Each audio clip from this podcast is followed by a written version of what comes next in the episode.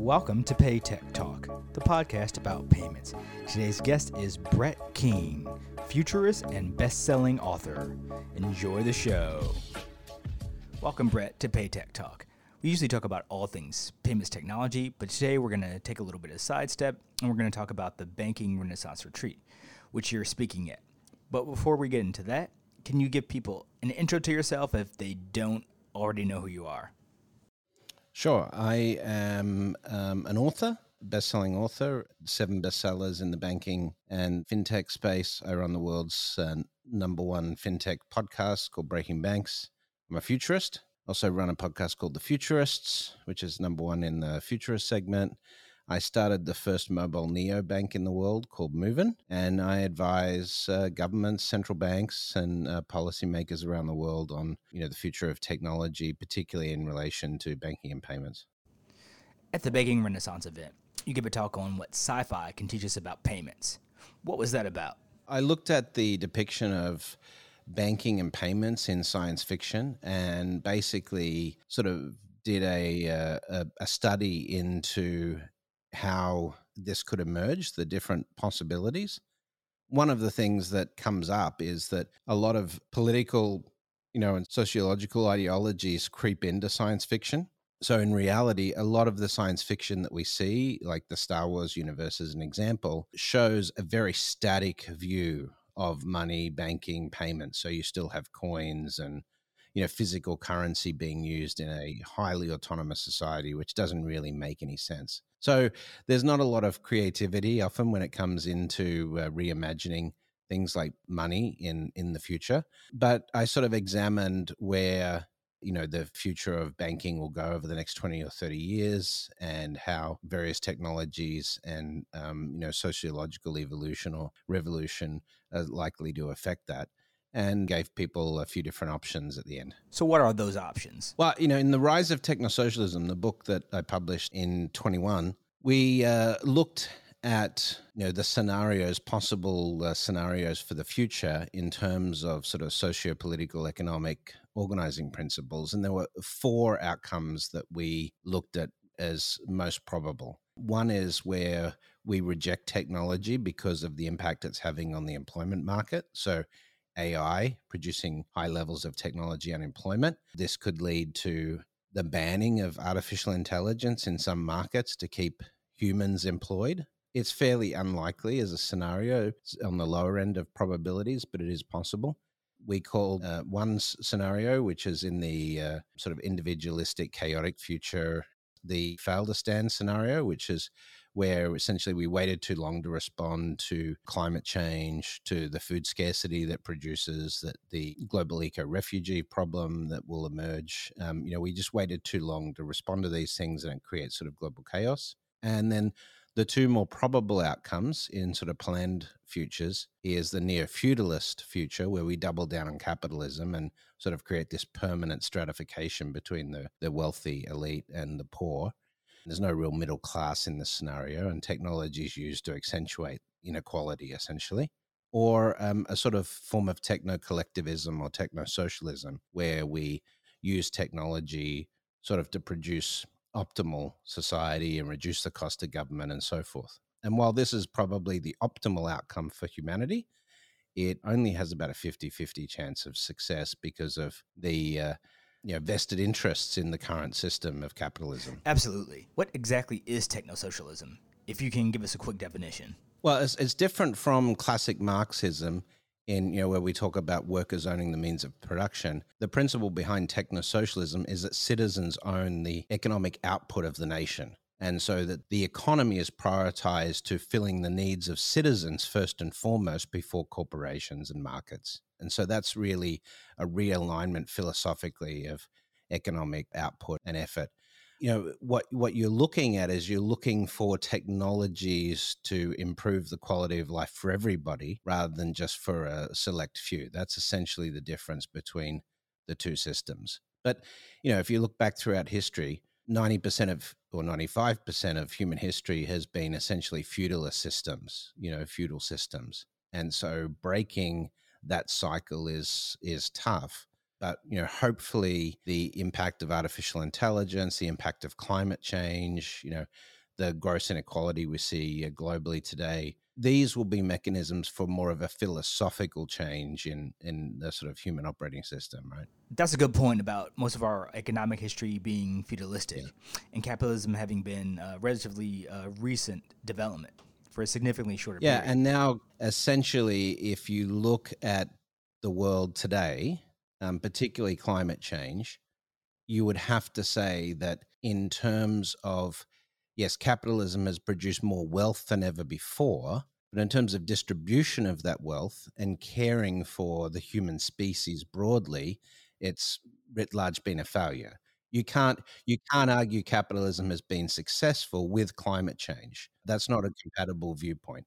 You know, in the 1970s and 1980s, for example, we knew what fossil fuels were doing to air quality. We knew that seven to 10 million people each year were dying because of air pollution we could have accelerated the development of green energies, renewables, and so forth, but we were just making too much money out of fossil fuels to do that.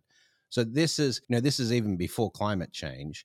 The fact is that, you know, if you're looking for a system that does good for society, that does good for everybody and is is equitable, then um, you know, capitalism is not it. But having said that, it was a fairly decent system to get us through the period of the industrial age and um, you know sort of that evolution set but now we have to find what it is that comes next and i'm not saying i know exactly what that would be but you know we at least have to have the debate in terms of what are the priorities for human systems absolutely agree so, how do people in financial services respond to your uh, your techno socialism idea? It depends where you are. Yeah, it depends where you are. Like if you're in China, yep, they're open to it. Um, and in fact, you can see in terms of the pressure that's been put on the tech giants and so forth in China recently, that this sort of realignment of the economy there from a, a quality perspective is sort of already happening. They don't want the same thing that's happened in the States to occur in China. In Europe, of course, because you have a lot of uh, more socialist policies through Europe, there's general acceptance, but some sort of wariness of you know changing the system. But in the US, you get this sort of religious fervor supporting capitalism, where how dare you attack capitalism, you know, and and so it sort of really depends where you are when it comes to response of that. But you know what I say when I get pushback on this, I say, well, in ten thousand years, you know, if you think about the evolution of human society over you know ten millennia, and and you think about where we're at, do you think in 10,000 years that the very best system we've ever been able to come up with is the current system of capitalism? And that's unlikely. So, if that's the case, if we accept that there could be something better, why not start designing that now instead of waiting for 10,000 years? That's sort of the argument. That's a good argument. Do your ideas here have anything to do with your love of sci fi? Yeah, I mean, actually, my first book was a science fiction novel uh, and never got published, um, which which maybe I'll revisit that. But so when you look at the work I've done in the banking space and the work you know in technology and so forth, I have been writing short term sci-fi, you know, sort of ten to thirty years in terms of its time frame reflected in in the space. Um, and so, yeah, definitely, I guess you could call me a, a frustrated science fiction author um, in that respect. Um, but you know, when we talk about the art of science fiction, science fiction storytelling and when we're talking about applying technologies and trends to industries, you're really doing forecasting, or in the case of futurism, we call it super forecasting, you know, especially depending on how far you get out. And, you know, they're a sort of different technique, although storytelling is a very effective way to get the data across in terms of potential trends and so forth. That that's sort of the key difference. One is designed to forecast for businesses and markets to use the information, whereas science fiction doesn't really have those metrics applied to it. It's more just purely storytelling. Another great point. So, just out of curiosity, What's your favorite sci-fi series? Well, you know, I think um, actually the trilogy uh, written about the colonization of Mars by Kim Stanley Robinson, Red Mars, Green Mars, Blue Mars, is probably one of my favorite in terms of world building and you know, feasibility. Really getting you think about the uh, the future of humanity as we start to colonize the solar system.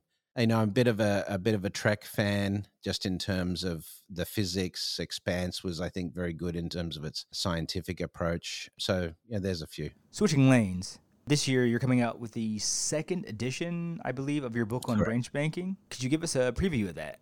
Yeah, so Branch Today Gone Tomorrow, second edition. Um, we're still debating the title, but I think that's going to be it. The pandemic really saw what we call peak branches globally. So we are now in contraction phase. In you know, most Western economies, branches have been in contraction for at least a decade, if not longer. If you take the UK, they've had basically one branch close every day since the 1990s. You know, so um, big, uh, big decline. US by 2025 will be approximately half of the branch population that they had in 2008. So, you know, you've got this trend happening globally.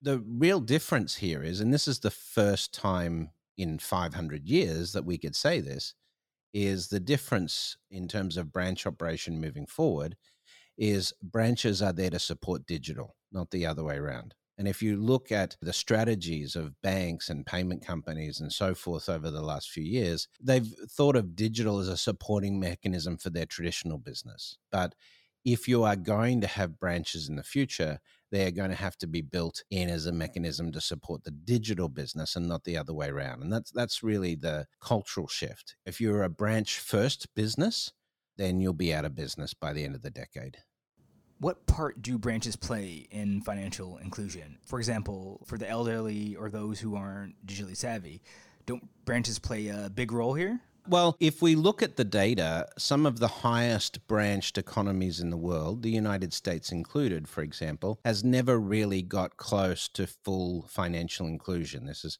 you know, 100% of the adult population banked. In the US, about 20% of households are still financially excluded whether that's for access to credit. You know, they're underbanked. And of course, a lot of people don't have a basic checking account in the United States. This is despite the fact that the US has historically the second or third highest branch density in the world. And the same is true of other regions that we look at with high branch density, you know, places like France and Spain and, and so forth. And yet you have economies with a third of the branch density of the United States that have very high financial inclusion such as the Nordic regions, you know, Singapore and so forth. So there's no correlation actually between branch density and financial inclusion. And if anything, in you know the last 10 years, we've seen the mobile phone do more for financial inclusion in just the last 10 years than we've seen 100 years of branch activity during the 20th century provide in terms of financial inclusion. Now, it's not just branch access that is a determinant of financial inclusion. If you take sub Saharan Africa, for example, where there's close to a billion people that are unbanked, then even if they could physically get to a bank branch, which is a question mark because a study done by Accenture in 2016 showed that you'd have to spend more than your entire month's salary as an average sub Saharan uh, person to get to a branch but even when you got there, you wouldn't satisfy the documentary requirements for opening a bank account. So, identity is also a precursor for financial inclusion. So, if you look at India, India mandated for many years, for over 20 years, they mandated that one in four branches should be opened in rural locations. But it didn't move the needle on financial inclusion in those regions because even when people went to a bank branch, they didn't meet the identity requirements to open a bank account. So this is where mobile has definitely closed the gap on this, you know, because you've got lower hurdle in terms of identity requirements for opening a mobile phone account than you do a traditional bank account. But on a longer term basis, when we look at solving the problem of financial inclusion, branches just aren't part of the solutions. It's reforming identity and digital inclusion is going to lead to broader financial inclusion based on the technologies. Thanks for straightening that out for us. If you look at the hard data on it, you know, the data tells us branches don't lead to financial inclusion. In fact, in many cases, because of the documentary requirements, branches are part of the financial exclusion problem. We indeed need to work on that digital identity yep. piece. But I think we also need to work on digital literacy right. as well. This is one of the great things about technology is if if you look at um, you know the advances we're making, and you can see it with ChatGPT and AI and so forth right now, is that the technical hurdle to being able to interact with a computer or to use software as an example is dramatically lower than it was say 30 or 40 years ago. You know if you you look back at coding in the 1960s or 1970s you had to essentially have a university level education to be able to operate a computer. Now you have an 18 month old can pick up an ipad and work out how to use it you know essentially so, what we used to think of as this sort of technical hurdle for access to digital is sort of disappearing as computers become more capable. You were just at the Banking Renaissance Conference. What would be your big takeaways for our audience listening? Well, I think the general gist, if you heard from the speakers like myself, Chris Skinner, Jim Marous, and others that were there, Duena Blomstrom and, and others, is that if you're not changing your business in banking and financial services, you're at threat. So this is really it's not a an aspect of that transformation will open up new markets and so forth to. Yes, it does all of that, but if you're not adapting, if you don't have the attitude that change is a constant in banking and you don't build your business in that way, then you are going out of business. You just don't know it yet. So that's sort of the constant. And obviously, technology adoption, partnering with fintechs, building AI capabilities, all, you know, uh, moving to the cloud, all of that is part of that. But I think the main message is if you're uncomfortable with change, in the banking industry, then you won't have to worry about it for much longer. That's a great way to sum things up, Brett. And uh, thank you for coming on PayTech Talk. Thanks very much. You've just been listening to PayTech Talk, the podcast about payments. Today's guest was Brett King, futurist and best selling author. PayTech Talk is brought to you by Cognito Amsterdam. Thanks for listening.